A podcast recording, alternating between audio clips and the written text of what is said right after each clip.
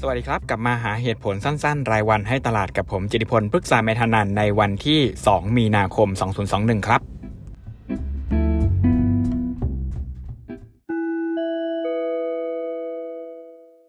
สรุปง่ายๆคำเดียวตลาดการเงินเมื่อคืนก็คือรีบาวนะครับ เพราะว่าตลาดฟื้นตัวอย่างรวดเร็วนำโดย S&P 500 ของสหรัฐที่ปรับตัวบวกขึ้นได้ถึง 2.38%ก็เป็นการฟื้นตัวของหุ้นในกลุ่มเทคโนโลยี แล้วก็หุ้นขนาดเล็กที่ปรับตัวลงไปในช่วงก่อนหน้า ส่วนดัชนีสต็อก 600 ของยุโรปก็ปรับตัวขึ้น 1.84%เช่นเดียวกัน โดยมีหุ้นอิตาลีแล้วก็สเปนเป็นตัวนำตลาดนะครับสำหรับตัวเลขเศรษฐกิจก็ค่อนข้างน่าสนใจ เพราะว่ามีตัวเลขสนับสนุนการขยายตัวของเศรษฐกิจมาเพิ่มเติม โดยดัชนีผู้จัดการฝ่ายจัดซื้อภาคการผลิตในสหรัฐ หรือว่า US ISM Manufacturing เนี่ยขยับขึ้นแต่ระดับ 60.8 จุด จากเดือนก่อนที่ 58.7 จุด ก็ถือเป็นการฟื้นตัวที่รวดเร็วที่สุดในช่วง 3 ปี แล้วก็ราคาวัสดุก่อสร้างปรับตัวสูงขึ้นมากที่สุดนับตั้งแต่ปี 2008 ทีเดียวครับ การฟื้นตัวของเศรษฐกิจดังกล่าว ก็ทำให้บอลยิวสหรัฐเนี่ยอายุ 30 ปีขยับตัวขึ้นเล็กน้อย สะท้อนภาพเศรษฐกิจสหรัฐที่ขยายตัวดีขึ้นนะครับก็ขึ้นมา2 basis point มาที่ระดับ 2.23%แต่ว่าถ้าไปดู bond yield สหรัฐอายุ 10 ปี จะเห็นว่าปรับตัวลง4 basis point มาที่ระดับ 1.44%ก็เป็นการปรับพอร์ตของนักลงทุนทั่วโลกหลังจาก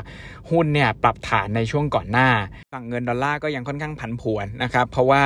อ่อนค่าเมื่อเทียบกับ Australian dollar ที่ปรับตัวขึ้นถึง 0.8%แต่ก็มีสกุลเงินปลอดภัยอย่างเยนญี่ปุ่นเนี่ยที่อ่อนค่าสวนกับดอลลาร์ลงไป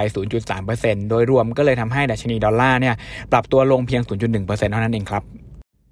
ส่วนนักลงทุนอย่างเราก็เห็นภาพชัดเจนมากขึ้นนะครับว่าการที่บอลยิวปรับตัวขึ้นเนี่ยเป็นความเสี่ยงระยะยาวที่ต้องระมัดระวัง เงินบาทแม้จะฟื้นตัวขึ้นมาได้ ตามสกุลเงินเอเชียอื่น ๆ แล้วก็มีนักลงทุนต่างชาติกลับเข้ามาซื้อหุ้นไทย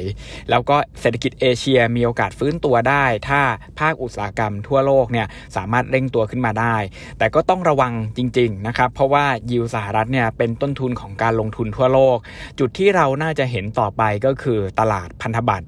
น่าจะมีการปรับตัวโดยเฉพาะอย่างยิ่งในฝั่งของ emerging market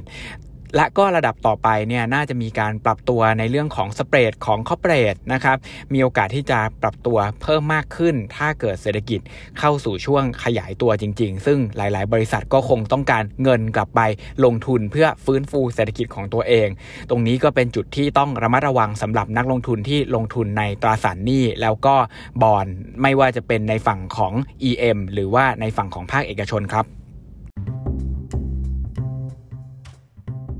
และนั่นก็คือเหตุผลสั้นๆ รายวันของตลาดในวันนี้ ขอให้ทุกคนโชคดี สวัสดีครับ